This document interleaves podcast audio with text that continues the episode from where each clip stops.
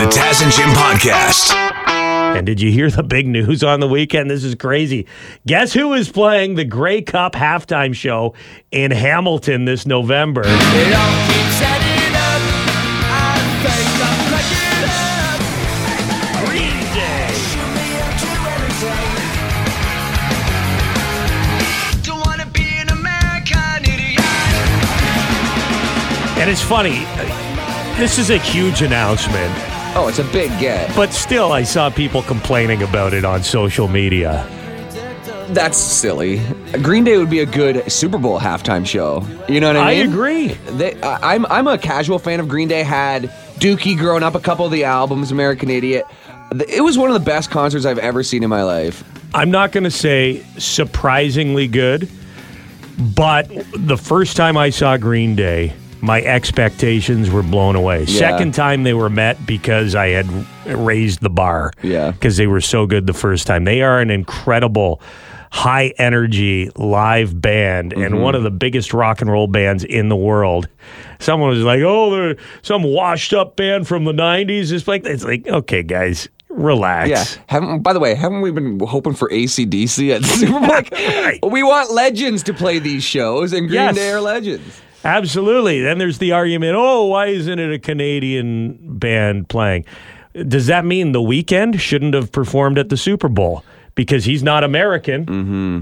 Or Shania Twain. She did the Super Bowl. She's Canadian. Did she do the Super Bowl, Shania? I'm I'm pretty sure. Don't you remember she went up, up, up, and then she was like in a crane? Or was that the Grey Cup? Might have been the? Grey Oh, Cup. dang it! I ruined my own point. Shania was 20, 2003 Super Bowl. Okay, I'm not Super crazy. Bowl? Yeah, yeah. Oh, yeah, nice. Good point, Jim. Yeah, there we go. Exactly. Well, this just keeps getting better and better. The Grey Cup coming up November 19th at Tim Hortons Field in Hamilton. And uh, over the weekend, we found out Ti-Cats clinch. They are in the playoffs. Amazing. That is going to be uh, insane if they're able to get hot at the right time here and end up playing in that game in the hammer, home turf. And then the other big story on the weekend was, and this kind of hit us, blindsided us out of nowhere. We found out the halftime performer at the Grey Cup is going to be Green Day.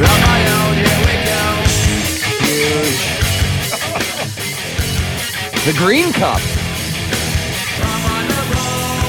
We've got our pal Jerry Fonzo, the GM of the Grey Cup Festival, joining us here.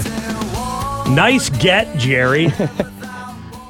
Awesome news, isn't it? Oh, amazing. Like I, I thought it was, uh, I thought it was a mistake initially. I was like, "What? No, that can't be right." But Green Oh, Day, no. Green Day's working on something. They've been teasing something on their website and social media. So I knew an announcement was coming. I had no idea that this would be a part of it. Yeah, it's pretty incredible news. I think we got everyone's attention, and uh, we did it in a very creative way, basically announcing it during the halftime of our last game. Yeah. It was it was our producer Ryan who was at the game who texted Taz and I. And I was like, "Is this a t- what is happening? This is amazing." Yeah, out we're of like, have, nowhere." have Yeah. another one. Did, was Yeah, Ryan sure, drinking a lot of those cheap beers before the game started? What's going on? But yeah, Green Day i- is coming now. uh, Green Day CFL fans, or how was this? uh, How did this all come together, Jerry? Well, um, as you can imagine, it takes some time to put this type of stuff together. A few months um, in the works between ourselves and the league, of course, as big partners on this. Um, bringing Green Day in, I think, you know, for myself, selfishly, probably being uh, one of those fans that bought their CDs and uh, cassettes back in the day, I think it's uh, it's perfect for our fan base. Um, so I think it really speaks volumes to the type of fans that we're going to have at the game, the demographics, and obviously the type of music and the caliber that Green Day brings. Right? You, know, Yeah, you talked about it, the excitement that you guys have. Well, you can only imagine yesterday when, uh, or sorry, not yesterday, Saturday night when we announced it at halftime. Uh, nobody was leaving their seats. We basically said this is kind of happening right now, and um, and everyone's staying in their seats waiting for it. And as soon as Kate Beirness jumps on the screen and tells everybody about uh, Green Day being the performance, um, we went on the rest of the second half and, and played a bunch of the Green Bay Green Day best hits. And you can only imagine there's got to be over a dozen great hits uh, from that band. Yeah, we, I'll, I'll read one of the text messages, and we've got many through the morning. People like, "Are you kidding me?" Taz and Jim. First concert I went to back in the day was Green Day on the Dookie tour at the Old Forum in Montreal. It was insane. One of the best shows I've ever seen. Ultra high energy, and that's what you want in a halftime performance. That energy just to be palpable through the TV screen. That's right. And we talk about it, and we've talked about it all Grey Cup. Like we've been working on Grey Cup now for the past few years. You know, we had it in 21. Uh, wasn't the way we wanted, so we kind of have a makeover to do right now for the uh, 2023 season. And we've tried making Grey Cup this year extra special and trying to think about ways how can we bring it to the next level and create memories. Right at the end of the day, we want to make sure that people in five years from now or seven years from now are talking about that Grey Cup that was in the Hammer and uh, and I think bringing in Green Day is next level. And I'm sure you guys heard the news as well that Saturday was also special because uh, great, uh, sorry, Carrie Underwood tickets went on sale as well that day. Yeah. Uh, so again, trying to bring everything to the next level when you kind of make uh, music meets football. Another huge name, Carrie Underwood. I mean, country music. She's Mm-hmm. like top of the list. And the Friday before the big game on the Sunday, she is going to be performing at First Ontario Center.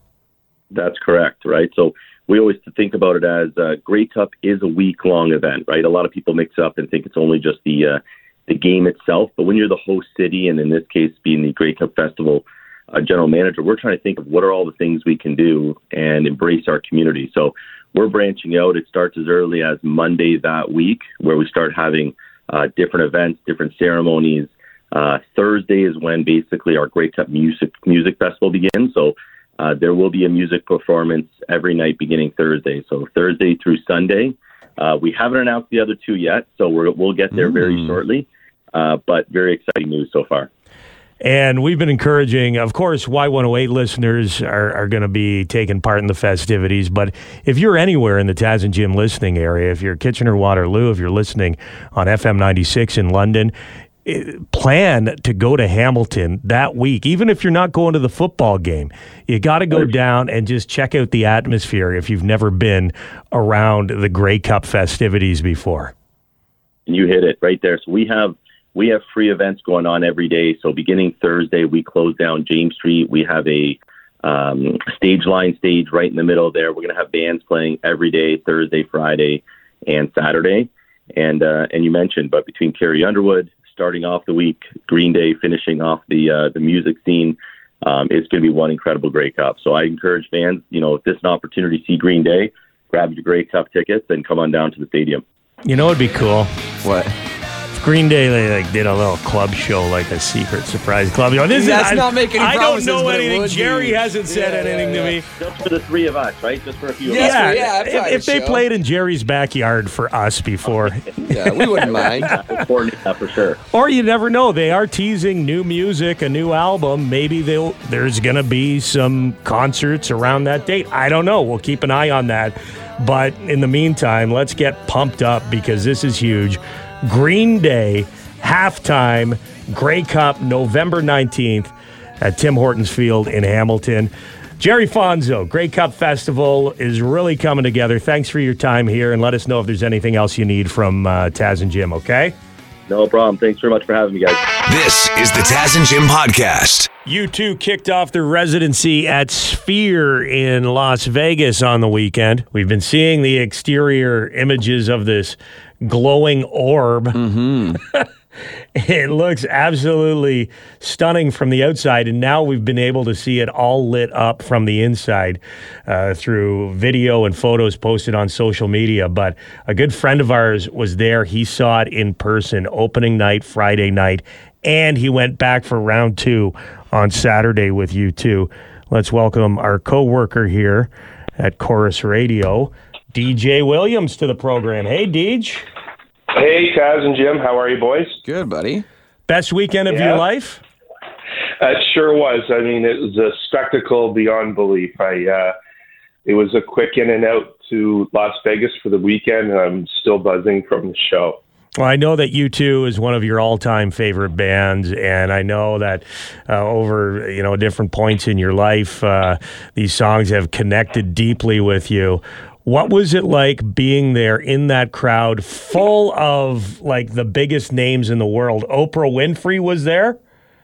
She sure was. There's a huge uh, list of stars that, that made it out from Yeah. all over the world. I was seeing you posting pictures on social media, and I saw LeBron James posting pictures on social media, and it looked like your seats were pretty close together. Uh, yeah, I'm not exactly sure where he was, but uh, there there was a long list of people there. There was a lot of buzz in the room about uh, you know just the different the movie stars and and uh, other musicians that came in for it. So it was pretty special to to see the respect that the band was getting from their colleagues as well. what was the production like? Because we've been hearing that this concert experience is going to be next level in terms of visual and sound at Sphere. Did it live up to the hype? It, it really did. Um, you know, the one thing that's amazing about this venue is that, um, you know, usually if you go see a U2 concert, it's a tour and they're in a different city in a, every different night playing a different venue. And, uh, you know, sometimes when these bands roll into venues that are maybe, you know, a hockey arena or something else, they're not always built for concerts. This one was built to bring and recruit the best of the best. And one of the one of the things right off the bat that that's shocking is that there's no amplifiers on the stage. There's the the stage is completely clear of everything other than drums, and and uh, so when you when you walk in, you're just looking at a blank stage. And, Where's the sound so coming from then? The sound is built into the walls, and so you can't see anything. And and uh, It really reminds me of of uh, Professor Xavier's room in the X Men. What is Truly, yeah, yeah. The cerebrum or what is Cere- cerebrum? yeah, cerebrum. It kind of reminds me of like a planetarium. If you've ever been to a museum where you, it's like a movie theater, but the entire ceiling and walls are all one giant screen. Because I saw some videos online and like they're, I, I thought maybe it might be a 360 stage where they're right in the middle, but they still are next to a wall, but the wall is rounded behind them, and it's one giant screen, the whole thing. Yeah, the screen goes right up to the roof. so the whole time that you're watching the like it's a very small stage compared to what you're usually used to. And uh, and you know part of the show is is the, the the walls of the building itself. And when we came in to see the show in the very beginning, it, it felt like you were in like a, cement concrete um, room. It just like there there was nothing on the walls, and so you didn't really know what to expect. It was just you were just waiting for how are they going to wow me? Um, is this light show going to be all that it's hyped up to be? And um, just the you know all of the facts and figures of this building. You know, it's just it's just a magical thing, and that's what people are talking about, right? I mean, I've seen so many U2 shows over the years, and the show itself wasn't a whole lot different than anything that I've seen. It's just how they used the room and how they, you know, U2's always breaking new grounds with everything that they do.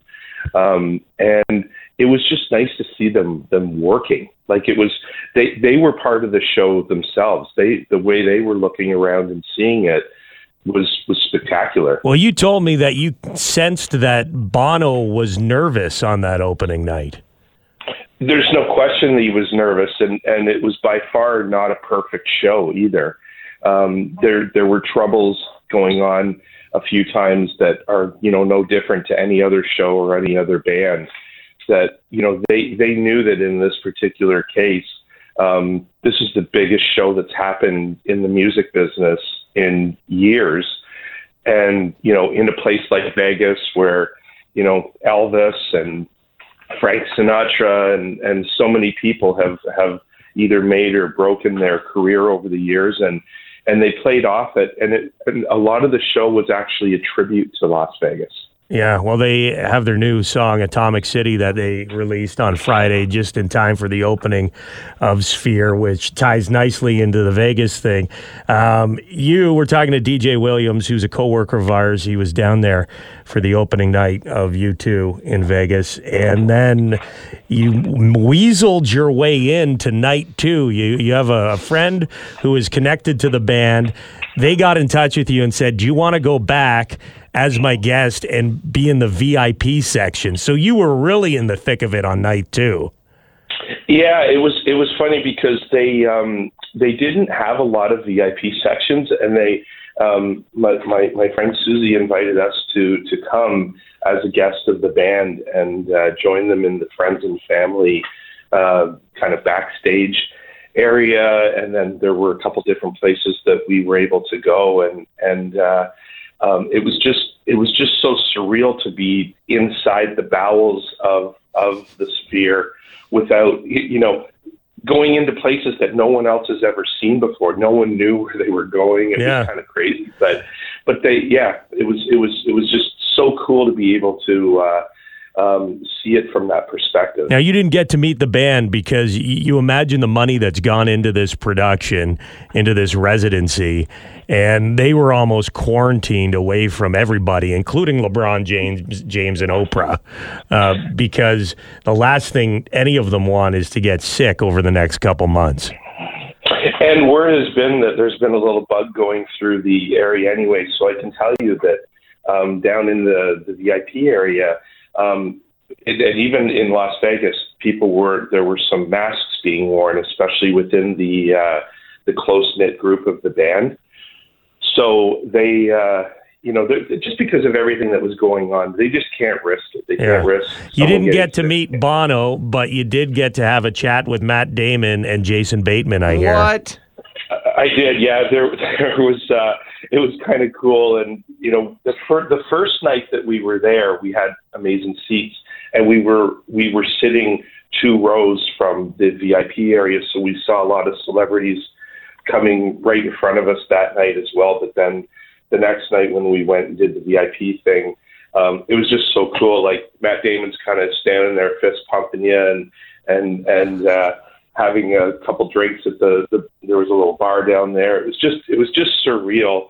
But more importantly, what I thought was kind of exciting was was standing right there with like I was with Bono's wife and the Edge's family and and uh, the, some of the core group of the uh, of of the band and the touring production. Uh, uh, many of whom were there from Ireland. It was just such a great. It was like going to a family picnic in a. $2.3 billion room.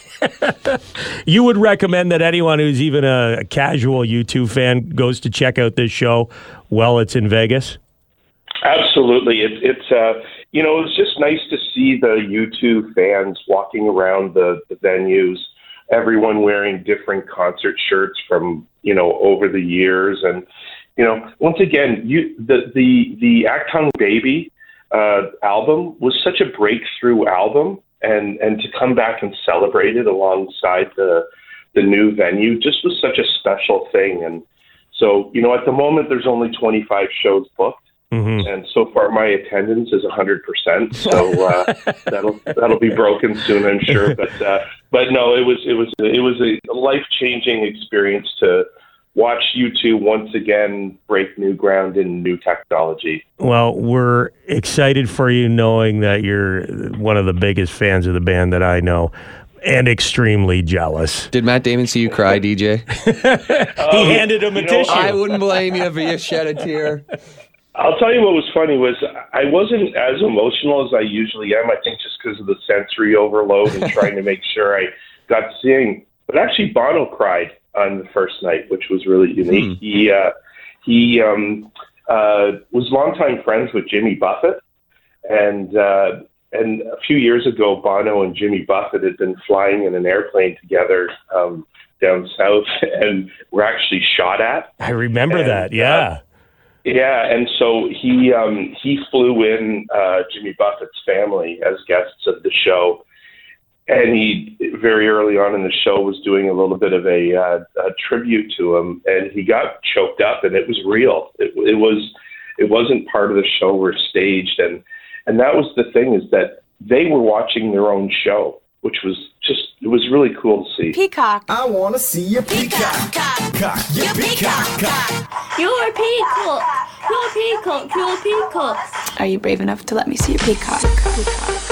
Taking a look at sports with Devin Peacock, our sports guy. The Blue Jays did it. They clinched a playoff spot. They clinched it. They didn't really clinch it in style. Uh, they clinched uh, thanks to uh, the Seattle Mariners uh, losing uh, to the Texas Rangers over the weekend. In fact, uh, the Blue Jays had a pretty bad weekend against the Tampa Bay Rays overall, but they did enough in the month of September to make the playoffs, and their matchup is not all that bad. I don't think they were really aiming for one or the other. The two options were basically the Tampa Bay Rays or the Minnesota Twins. But by losing, taking the third wild card spot, they now play the Minnesota Twins, a team I think they can beat. Their potential path towards the ALCS is one that I think is achievable for them. Doesn't mean they should be getting uh, ahead of themselves here. If they beat the Twins, they might be playing the Astros, another team I think they can beat. So the Blue Jays have not been great this season, but I do think the teams they could be playing here are ones they can beat and get hot and you know what? Make a little run. The mini twinnies, huh?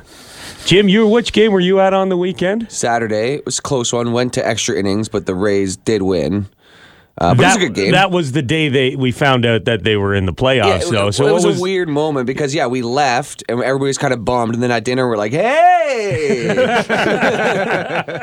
so it was like a default win, but we'll take it. even seeing them celebrate with the champagne and stuff, it was like, okay, guys, you know, it's like Not goggle worthy. you you made the the playoffs because another team lost. Uh, save it for like a big milestone. If you get even out of the wild card, then maybe spray a little uh, liquid on each other. The celebration was weird because they lost yesterday, so they celebrated a day after they won by losing, and then they lost again, and then they celebrated winning, getting into the playoffs. It's like, I get it. You want to have the champagne, you want to have that moment, but it felt a little forced. I mean, even if they win the wild card round, they're not looking strong this year. Is, you really think they have a chance? I do think they have a chance, and I'll tell you why. Uh, they have not been the greatest offensive team at home this year. They seem to be hitting better on the road. So going to Minnesota uh, with the pitching staff they have, because they were able to clinch on Saturday, they were able to hold over Kevin Gausman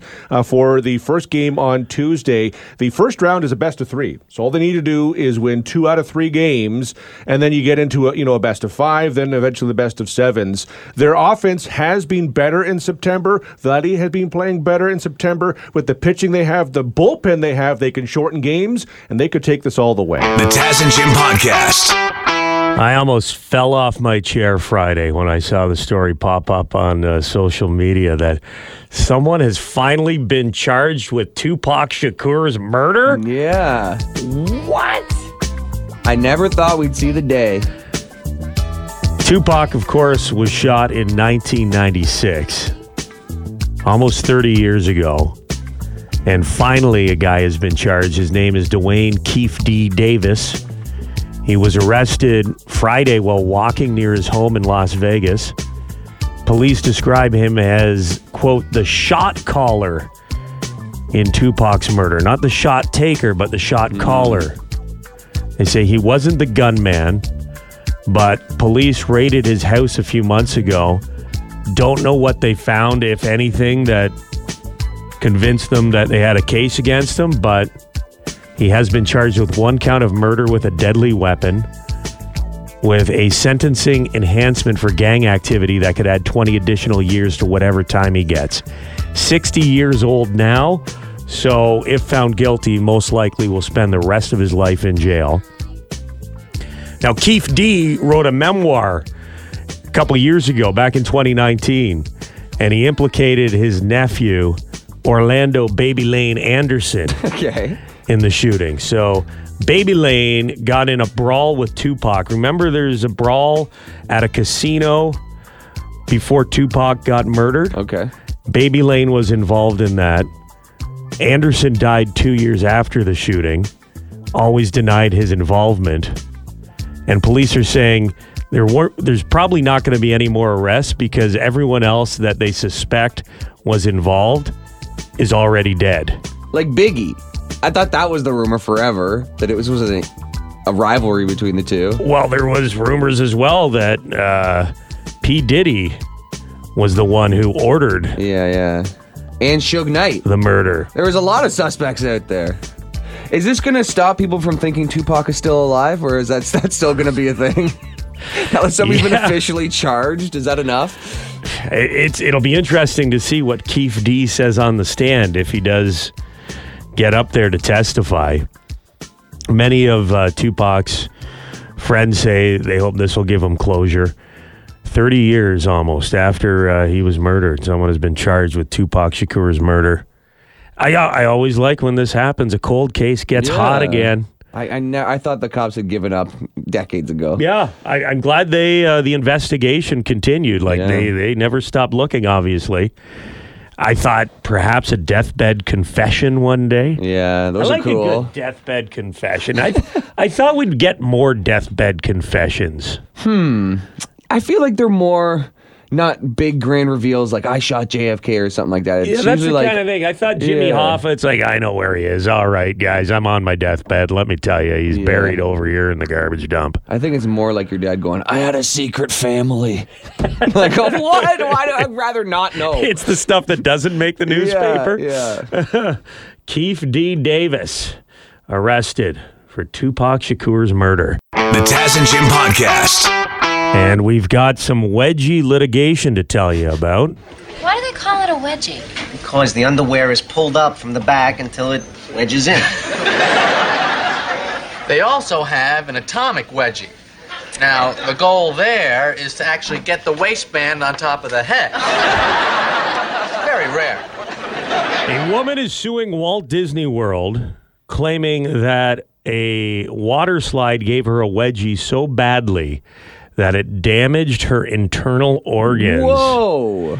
The water slide in question, Humunga Cowabunga in Disney's Typhoon Lagoon Water Park. This happened on a 30th birthday trip with her family back in 2019, she claims. The woman's name is Emma McGuinness. And she says uh, it's a five story drop. They. Uh, you get shot in the air at the end of the slide. She went airborne and hit the pool at the bottom so hard it gave her a life altering wedgie that damaged her internal organs. She wants Disney to be more upfront about the risks of the slides and ban certain bathing suits that are more wedgie prone. Your thongs, etc. Yeah, well, I mean, it's already a wedgie. You can't wedge it further. Let's see what this water slide looks like. Okay, here's a POV of Humunga Cowabunga at Typhoon Lagoon. There he goes down the slide, covered slide too. It's not that long. No, and I You guess you're not going that fast. I guess you don't really get shot in the air. She must have hit a bump. yeah, I don't know. It looks pretty st- uh, standard. Because I could see if you saw if you sued Disney World and because there was a loose bolt and your underwear got caught Oh, on can it. Can you imagine? And, you you're actually- dangling there halfway down the slide. Yeah, and then you're stuck. That would be an atomic wedgie. But I just the physics behind just hitting that water. I don't know. Like th- she's saying internal organ damage. Yeah. Like I don't know, but you never know. Like the the McDonald's lawsuit, coffee's too hot. Everybody rolled their eyes, but then it turned out that there was actual damage. So this might be one of those things. I, I don't want to get into too many details, but from what I understand, it might have been more of a front wedgie than a back Oh, wedgie. Boy. She's seeking fifty thousand dollars uh, to cover mental and physical anguish, hospital bills, and the loss of earnings. I mean, Say what I'm- you will I'm- about the Canadian medical establishment, but at least you're not going to have to remortgage your house if you get a, a wedgie A on a water slide. you got a wedgie in your front bum, you oh, aren't going to lose your house. Yeah. Um, yeah, I, I mean, I guess you got to cross your legs when you go down water slides, They folks. do say that, right? Always make sure those legs are at least closed, if not crossed. This is the Taz and Jim Podcast.